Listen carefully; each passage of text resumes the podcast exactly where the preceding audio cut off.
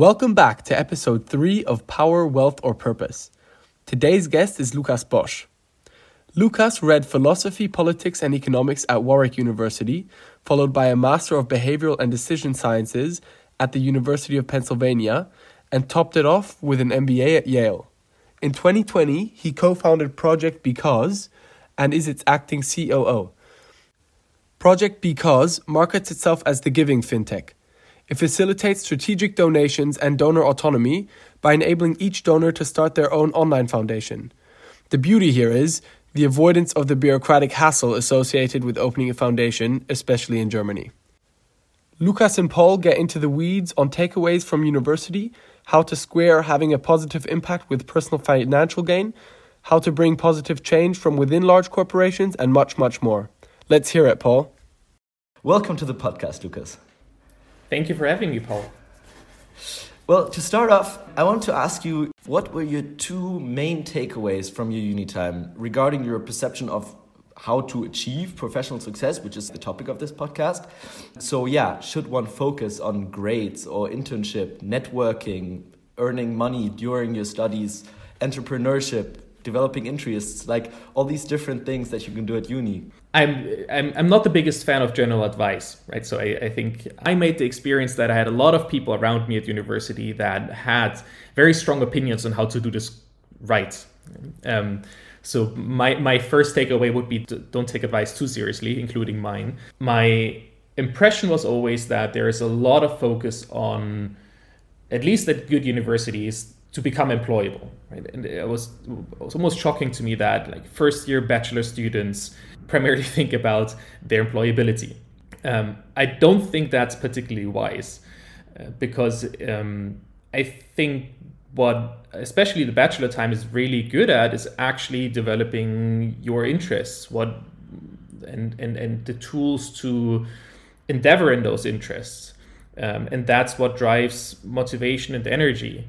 Uh, so to focus on the outcome of that, which I think is employability, is, I don't think a particularly Um, wise thing, because you will jump to, you know, certain skills you should learn now because you read somewhere that's important at the job market, um, and then you end up with a certain set of skills and experiences, but haven't really discovered w- why you want to do it in the first place. Similarly, for for networking and socializing, I think well, you have enough time in your life to do superficial networking. Right? There will always be an abundance of opportunity to to do that, uh, to actually form relationships with people where you go through a common experience that is somewhat relevant in your development. That's becoming more and more rare in your life. Uh, so yes, I think socializing is, is is very important. And if I now think about sort of what are my, my assets out of university, and one of them is having people that I know I can really rely on, because it's relationships that are a bit deeper than some networking events. So yeah, definitely be social, but be genuine, like, do it around your interests and, and people you find interesting, not around, um, you know, certain industries you think you should now have some contacts in. So rather than getting insane grades and internships and amazing networking, develop an intrinsic motivation and have deep friendships that will build a great network. I th- the, the issue with the first part is, of course, like, it doesn't really work if I tell you develop a passion, right? Like, find your passion. Uh, that's the, that's like, okay, and how, why? Like, that's that doesn't really work that way. Um, so I think, and, and grades can be part of that. I do think working hard academically is actually good, and sometimes discovering your passion. It's not probably optimizing towards your grades, but actually truly giving some things a try. Right, so if you if you do find something that you, oh, that sounds interesting, in some introductory lecture, to actually put in the effort to overcome those first hurdles, and then, you know, maybe some of you have seen those graphs of how a learning curve looks like, where in the beginning everything seems super interesting, you suddenly feel confident, then you learn a bit more, things things become exhausting because you're, ah, shit, this was actually really complicated, um, and then you need quite some more effort to then go into this phase of, ah, now I can navigate the space a little bit and understand a bit what's going on. Um, so sometimes pushing yourself over these hurdles, that I think is important to really get to know whether there's a topic you're truly interested in. so that's, yeah, probably academic performance might might play a role in that, but it's not optimizing towards the grade. It's optimizing towards actually learning something. Well, so you uh, you did your bachelor's in P P E, and uh, then you continued economics and then did an Yale M B A. The perfect profile for someone who could go into banking or some other high-paying job. You were even member of the private equity and venture capital club. You did an internship at a private equity firm. So many finance companies would have loved to hire you and pay you probably a multiple of uh, what you get in um, your typical impact finance salary, the, the uh, area where you work at now. Why did you still decide to join the impact sector? First of all, the, the Yale M B A is, is a great program. It's not the Wall Street program. And um, that's like Wharton is, and, and, and to some extent H B S, so Harvard Business School, even though that's more private equity. So there are some of these nuances among the business schools. It doesn't matter too much, but yeah, so Yale is already known to be one that is a bit more social impact driven. I think another, at least an image that I think many people have in their minds when they apply for programs, and I certainly did have did have that to some extent, is that, oh, you have this prestigious university on your C V and now everyone wants you, right? And that's not really true. It's not like once you have this degree on your C V, you know, you have you have a queue outside your dorm that of people who want to hire you. Um, of course, it's beneficial in, in many ways, um, but it's. There's never this turning point where suddenly now you're you're this great person that everyone admires and everyone wants you. That's just that's not how it works. um, so even after a good M B A program or a good master's, um, I mean, you might be lucky. You might have met the right people at the right place, but most likely you will still be grinding away, trying to go through applications, et cetera. Um, so I think that's uh, something one should be aware of if one thinks about. Like if the hope is a great name on your C V is changing all these things, that's usually not that true. Now to the actual uh, core of your question, I, I mean, I did all my internships in a, if, if you look at my C V, it, there it looks like there's no red threads or a common thread at, at all. I think there is a little bit of one, and that's I really wanted to explore different industries. So I had an internship in, in politics, in the European Parliament, one in, in the industry, one in the finance sector, one in the nonprofit sector. Uh, because I actually wanted to see, well, how do these different industries work? And I think that's what internships are great for. I'm not a fan of this idea that you, you need to do finance internships since your kindergarten to increase your chances to get into finance. Yeah, it's a total narrative that I think many of the, my peers and um, people in our age that want to get into the finance industry actually think about. Yeah, I have to be at uh, Goldman for my second year internship, and if I'm not, I'm a total failure. Um, so it's actually very interesting to see where you did your internships. But uh, nevertheless, you explored all these areas, and then what made you like say, yeah, impact investing, that's that's where I want to go? There was never that moment. I, for example, I really, really enjoyed my private equity internship. Um, I just also had this feeling of, yeah, this is, I'm, I'm curious about this. This is enjoyable. There's a lot of almost detective-like work in, in private equity when you try to understand why a company is being sold, and, and you need to kind of find the flaw. Um, so you call up their suppliers and try to find out what's going on and, and these kind of things. And that's fun. But I also had this feeling, yeah, but after a while, I'll this question of why am I doing this in the first place will just be too big.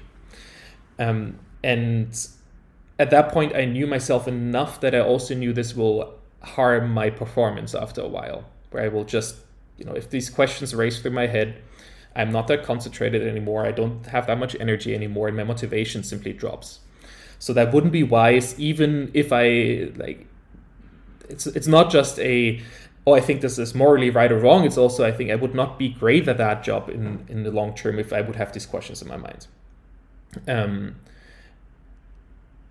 similarly, though, in some of my nonprofit internships, I had this feeling of, yeah, I, I know why I'm doing this. There's some clear impact angle. But if I look at my everyday life, there's some things of how I work here that I personally don't enjoy that much. Do you have an example? One question is speed, for example.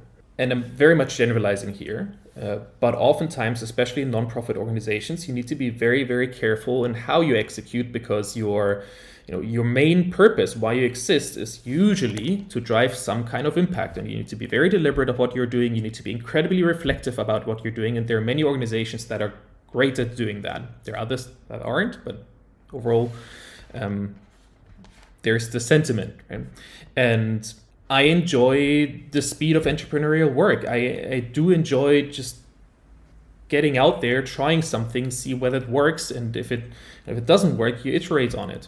it. It's also a bit of a challenge for me because I tend to overthink, but it's an enjoyable exercise. Um, so these kind of dynamics, and again, this is of course a generalization, um, but that I felt in this different, different parts. Um, and... collected these experiences, and then the it was never impact investing primarily. It was more a, okay, here some things are sort of coming together, um, and I knew I wanted to work entrepreneurially at that point because I thought, okay, I want to try this out. Identity and ownership is important for me. This question that you were talking about when working in the private equity firm, like, why am I doing this? Or um, yeah, what is what is the long-term goal of what I'm doing, which I enjoy, but like, uh, where's that purpose? I think that's the question that moves our whole generation. And I think that's becoming increasingly important. Um, and you can see it in like uh, how big employers advertise their jobs, um, where they try to convince you, yeah, yeah, yeah, if you work for us, like for example, B C G, if you work for us, you'll have your impact, uh, we promise. Um, so I think there's this movement that it becomes much more important. Now, on the other hand, um, I think what was driving people maybe in the nineteen nineties to go to Wall Street and are still doing that, is still doing that today, is that many people, especially if they put lots of effort in their studies, um, are still craving that wealth and um, being rich and um, yeah, having the feeling of living in a five-star hotel when you're on a work travel and all of that. Do you think there's a way, Um, maybe in the future when the impact investing and the nonprofit sector is like uh, growing, to combine the two of them for, for talents, to have impact and to have these fulfilling jobs uh, on the same hand, kind of fulfill that wish for wealth? There definitely are jobs where these things unite. There's an analogous question in impact investing, and that is exactly, can we provide, can we, can we get market rate returns or even superior returns from impact investments? So for people who are not into investment, basically, can you make profit while creating real impact? And it's usually, it, usually it's a conversation that is posing that as a general question. And I think that's incorrect. Um, There are definitely areas where it turns out to be like that. And if we look at the climate tech space, for example, it just so happens that climate investments turned out to be very profitable. So now we have this image of, oh yeah, climate is this area where you can do investments and it can be very profitable while driving a big impact. Um, there definitely are a lot of industries where the pay is really not that great, and they are very impact focused. Um, so yes, there is. I'm not sure whether it's combinable in every in every industry. I think that the more important question is what it, what is the intent you move into. There's there's there's sort of a correlation of um, impact and and um, financial return. Um, But it's not necessarily a, a, a causation. And if we think about our career, for example, you can say, oh yeah, I work at a big bank and I work in E S G. So I think about how E S G stands for environmental, uh, social, and governance. Um, so basically, somewhat impact related terms. I'm generalizing a lot here. Yeah. How we define impact in reality is very complicated. Now, you do a job here that touches on impact topics. For me, the actually hard question is, what's your personal marginal impact? So the question, what would happen if you wouldn't do this job? And that's a really, really tough question. And I think it's asked, especially in the finance sector, not often enough. Because most likely, if you wouldn't do this job, someone else is around who will do the job at least similarly good to you. Maybe, maybe a little bit worse, maybe even a bit better, who knows? But it's a super crowded market. Lots of people want to go into, in, in, into the space. Um, so while you work with impact, what's your personal impact? It's, and that's a really, really, it's a really uncomfortable question. Um, and I think it can, but sometimes I ask myself this question. And that's, for me, at least one of the drivers why I like to work entrepreneurially, because the likelihood of being in a space where if you wouldn't be around, maybe, at least maybe no one else is doing this right now, that's a great feeling for me. And that's where they, okay, yeah, that actually, that feels feels like impact. Of course, there's a higher risk attached to it that it might just not work out. And then you had zero impact and potentially zero money as well. Um, so that's not the great outcome.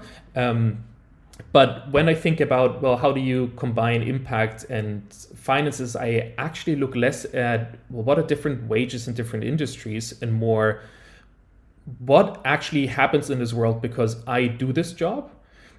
And then this question changes a bit because you can, in all kinds of sectors, you can actually have quite some impact. And in some, you also get paid well. In some, you have a chance of becoming rich because you will have an exit. And in others, you probably just don't.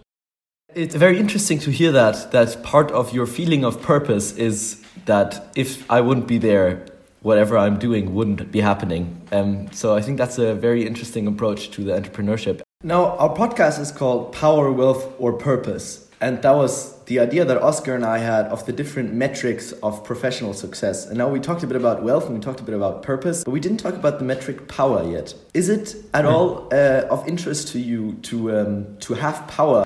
Does the does the word power uh, mean anything to you? Does it raise any motivation? Was it an, uh, of interest to you when you were founding your own company? Probably the honest answer is yes. But of course, it depends a bit on how you define power, right? So what is power for you? There's, of course, lots of literature and different different academic uh, perspectives, depending on whether you look at it politically or economically. For me, the key thing is, do you have ownership over what you're doing? And are you able to shape something significant with that? So ownership doesn't necessarily mean legal ownership, uh, but you define a bit how you work and you're really identified with, with what you're doing. And it's not just in a small space. I, I do enjoy the thought of doing something that leaves some footprints in this world and ideally a good one. And I guess that could be described as power, right? It's like the ability to shape things. Um, and that, yeah, definitely is really relevant. On that metric of the name of the podcast, Power, Wealth or Purpose, how would you describe your outlook on professional success? Maybe when you started university and how it changed now, did you already find the purpose, the wealth, or the power you were looking for? Or is there like a future dream of what you want to achieve to have your personal metric of professional success fulfilled? I guess it would be surprising if a twenty-seven-year-old would say, yeah, I'm I'm done. Right? I got all the professional success I, I, I needed. Maybe starting with what what is professional success to me, um, I guess there are two components, uh, at least for me personally. One is um, the, which is oftentimes monetary. I'm not sure whether it's always, but I think most of the time it's monetary. Um, can you provide for yourself and potentially for, if you want to have kids, for your kids, et cetera, and build sort of an everyday life you would like to have. Um, and then the second one is, does what you do provide you with well-being, or you could say happiness, but it's a tricky term, um, to your overall life satisfaction? Right? Do you feel fulfilled in your life? And I do think most people strive towards something like that. And it comes in different forms. And I think when people talk about money, usually it's a proxy for that. Usually there's some idea that in your head that says, well, money will allow me to have this kind of life. It will make my life more enjoyable, more happy, whatever it is. Um, and on that uh, second point, I really enjoy what I'm doing right now, but I also, you know, we're, we're still small, we're growing. So I'm like, I'm not saying this is it. Um, I think a, a general tendency, at least within myself, during high school and then decreasing over my studies, but was still there, is when you think about your future and what you would like to have, you build those the pictures in your head of the final result. And you have some idea of, okay, if I have this career, then at some point my life will look like this. And then you picture that in your head. First of all, most likely it's wrong. And we're, we're don't have enough information to really predict how your life will look like in twenty years. I, I don't see how anyone can really do that accurately.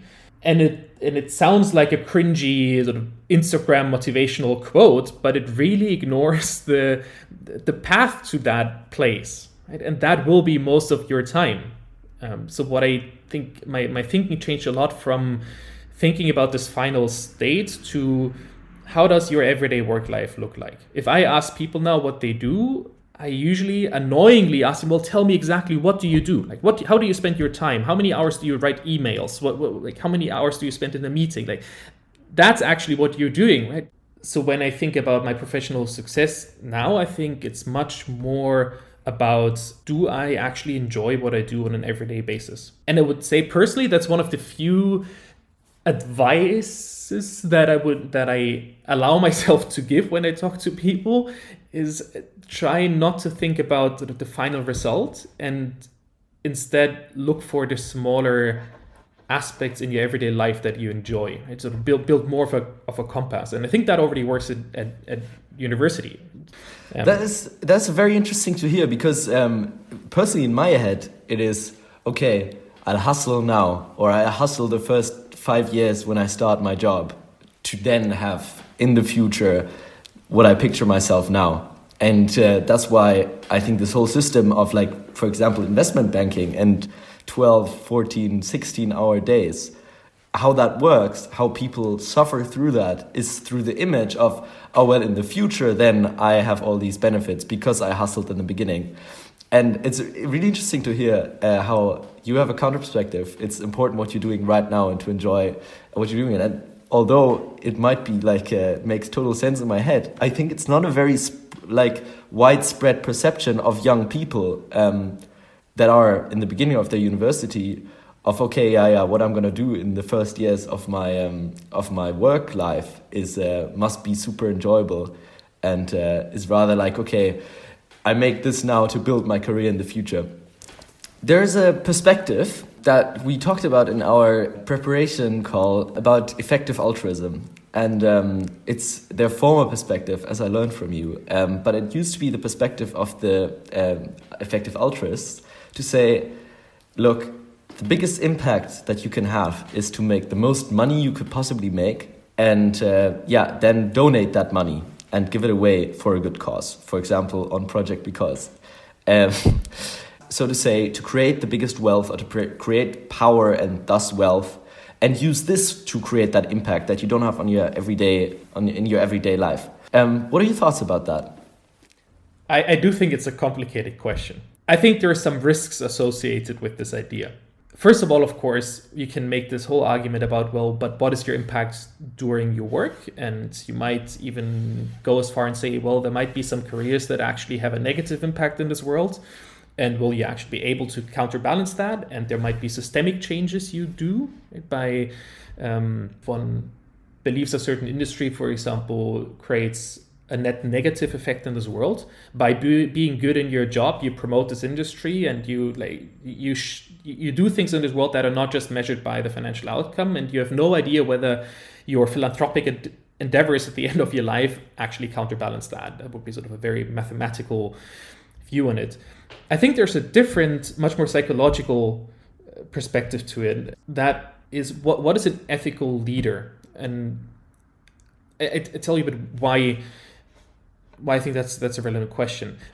Part of this idea often is, well, look, I go through this career, and then once I'm at the top, I make all these changes, either because I then have a lot of money and can spend it, or because then I have power, right? And that's instead of you sort of you need to play the game a little bit to then change it. The problem with that is there's a model of decision making in this idea that is, well, as a leader, you're faced with this these one-off big decisions. You know, there will be this decision in front of you, and one is the financially rewarding but ethically wrong choice, and the other one, you know, you, you sacrifice yourself or your finances, but it's the ethically right thing to do.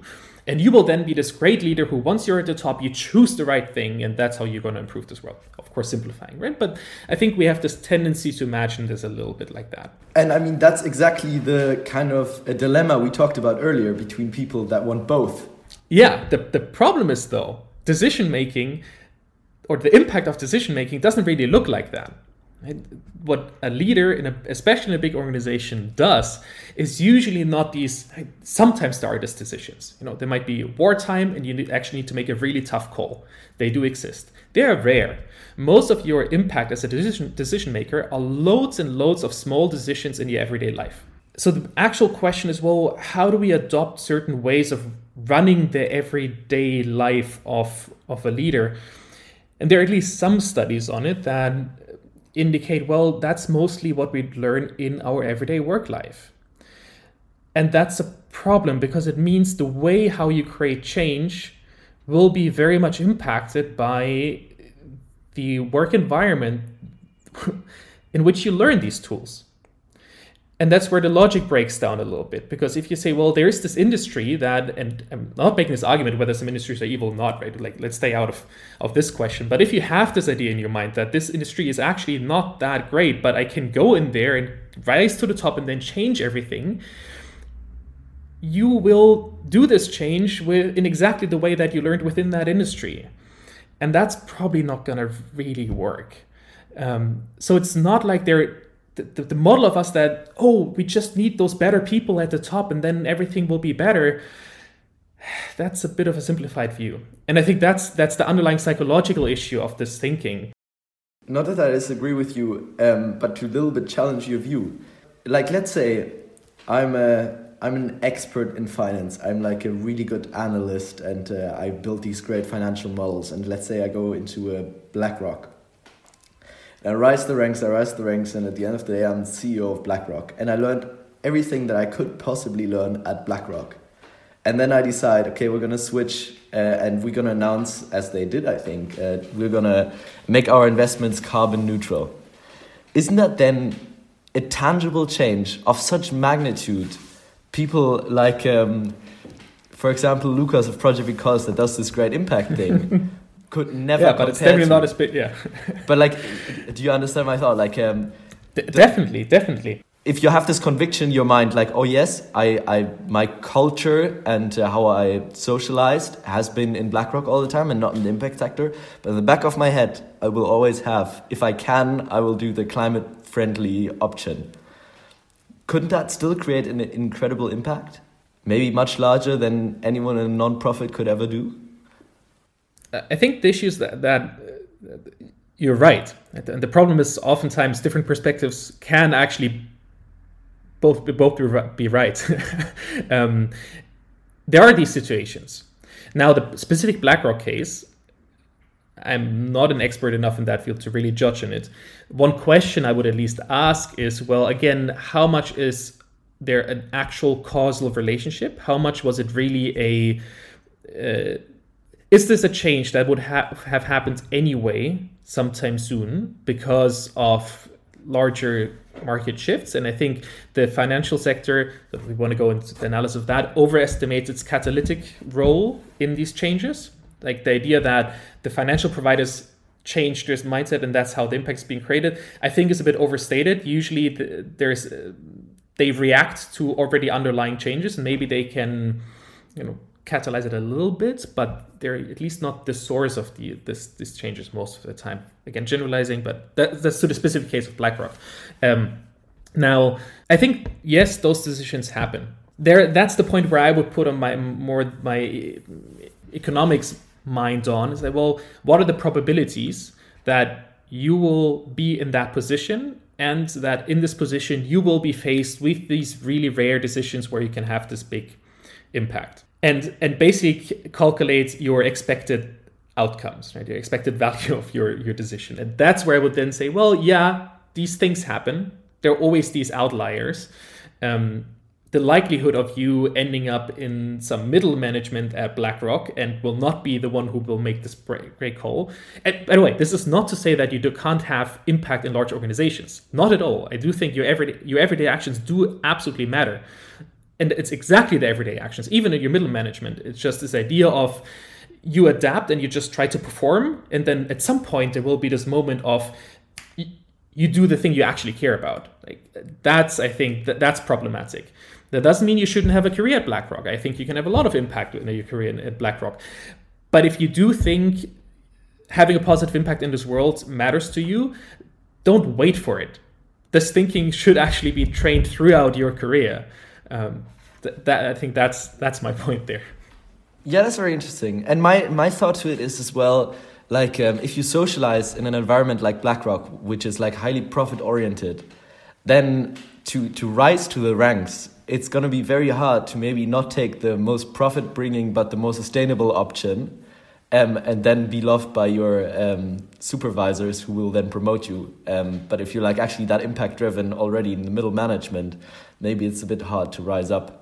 Um, which I think is a totally different uh, topic when you go to, okay, exiting this uh, profit-oriented industry um, and leaving the big profit and the big money and the wealth behind to create purpose, um, which will be a topic in uh, some other podcast episodes with uh, people who actually did exit um, providers like BlackRock um, or the big consulting firms. Um, we're coming to the end of our interview. And um, I have uh, one last question for you. Um, during uh, during the last couple of years, um, what did you encounter uh, in your reflections upon this topic of professional success, um, of thinking about impact, thinking about your wealth and all of that? Can you recommend any resources, models, books, authors, uh, talks that you heard or read or just came across in your pursuit of your professional success? Um, Do you want to share them with us? And uh, what did you learn from those?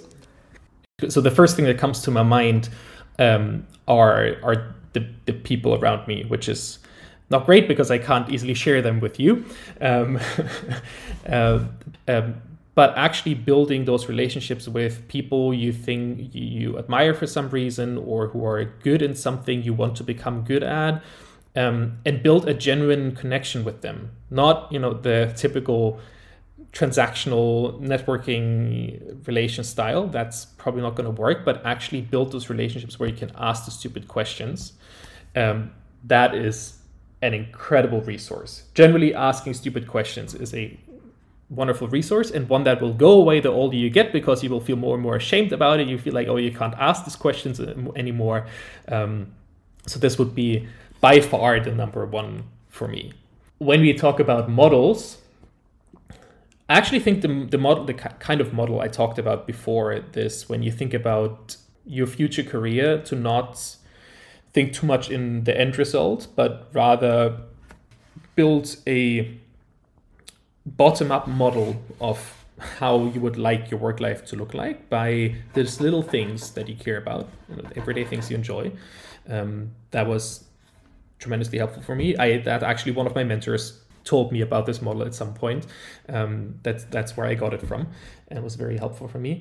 And then with books, now there's one for the people who, especially people who think about these questions of, you know, your impact throughout your career and, and sort of the, the, the effective altruism thing we talked about. Um, there's one that is, has been really, really popular in the last couple of years called Winners Take All. Um, and that's, you know, I don't agree with everything in the book, uh, but it's basically a, a big criticism of how doing good for yourself while doing good for, for the world um, can lead to really bad effects, because you essentially keep on like, perpetuating structures that enable you to be successful that might be harmful to others. So I think that's that that's a good one for for this discussion. Um, and otherwise, I would say read a lot of behavioral science. Um, I, I do think that actually I enjoy a lot in these in these questions. So, for example, um, what recently I read How to Change by I think Katie Mil- Milkman, um, where it, it's a weird title, but it's essentially just an overview of what does behavioral science actually tell us about how we can run an everyday life that we enjoy and how to make these changes. And a lot of these things, like a lot of the, the stuff points towards, you know, it's about forming an environment around yourself that pushes you in a certain direction, which um, I think there's some analogy to what we talked about before, mm-hmm. yeah. which is, you know, much more of your life and your impact is about shaping these structures around yourself, shaping your everyday behavior. And it's less about these grand decisions that come along. Um, and it's also not the New Year's resolution where you say, okay, now I'm going to, you know, I'm going to go to the gym all the time. Um, but it's about how do you shape the environment around yourself so you become that person who will find it easy to go to the gym. Great. That's a that's a long list on different things that we can touch upon um, when we pursue the the listeners pursue their their professional success. Um, as the ending bit of this podcast, and we'll end just right after you finish that. Um, first of all, thank you for being in the podcast. It was an amazing talk. Uh, I think we all learned a lot, and um, really appreciate you being there. Now, for the last thirty seconds, you have a broadcast to the audience of um, young, aspiring professionals, probably mostly students. What is your perception of professional success? How do we achieve it? What do you want to tell to us all? Again, I would say always be cautious, be cautious about advice. I do think my general theme of my thinking is it's less about some big final outcome you have in your head. Um, the good feeling of that will fade very quickly. It's about building something that brings you joy and well-being in your everyday life. Um, and I think that's, as cringy as it sounds, I do think that's the main aim. Great. Thank you very much, Lukas. Thank you. Paul, what a fantastic interview with Lukas. Despite his young age, he really is such an insightful and introspective person, which I was really impressed by. I thought his take on general advice was really interesting, because at the end of the day, it's not a one-size-fits-all. We're all different people.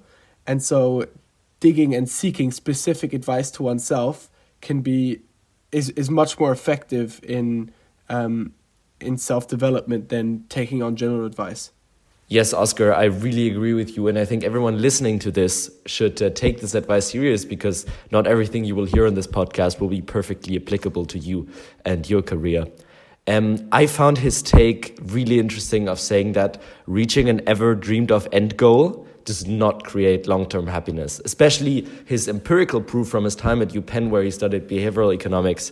Um, I found really interesting um, and I think very insightful that, yeah, becoming partner at a big firm after years of hard work, it only creates really short-term happiness. Well, if you really enjoy what you're doing, um, yeah, is... is the real key to happiness and success. And and what can help with that is properly cultivating interest during during your time at university. So what uh, Lukas said was not to think too much about employability during university, but cultivating interests and getting good at them, which will then essentially lead to success um, ultimately. And so I, I think that fits there quite well. Yeah. Um, if we look back to our first episode with Saskia, she says something similar about employability. However, she says that it was would be a great way to start off a career in something like consulting, as she did it. Um, Lukas, however, kind of disagrees, because the consulting, as Saskia did at least, had no impact as such in the first five years. Her take is that, well, you become more respected and um, more recognized when you did consulting in the impact sector later in your career. Lukas says, don't wait up. Start right now. Start wherever you are. You can have impact everywhere through your day-to-day decisions. And I think that is something that we can all uh, yeah, remember for our careers, is not to wait for the impact to come to you, but to actively search for it and actively yeah, have impact.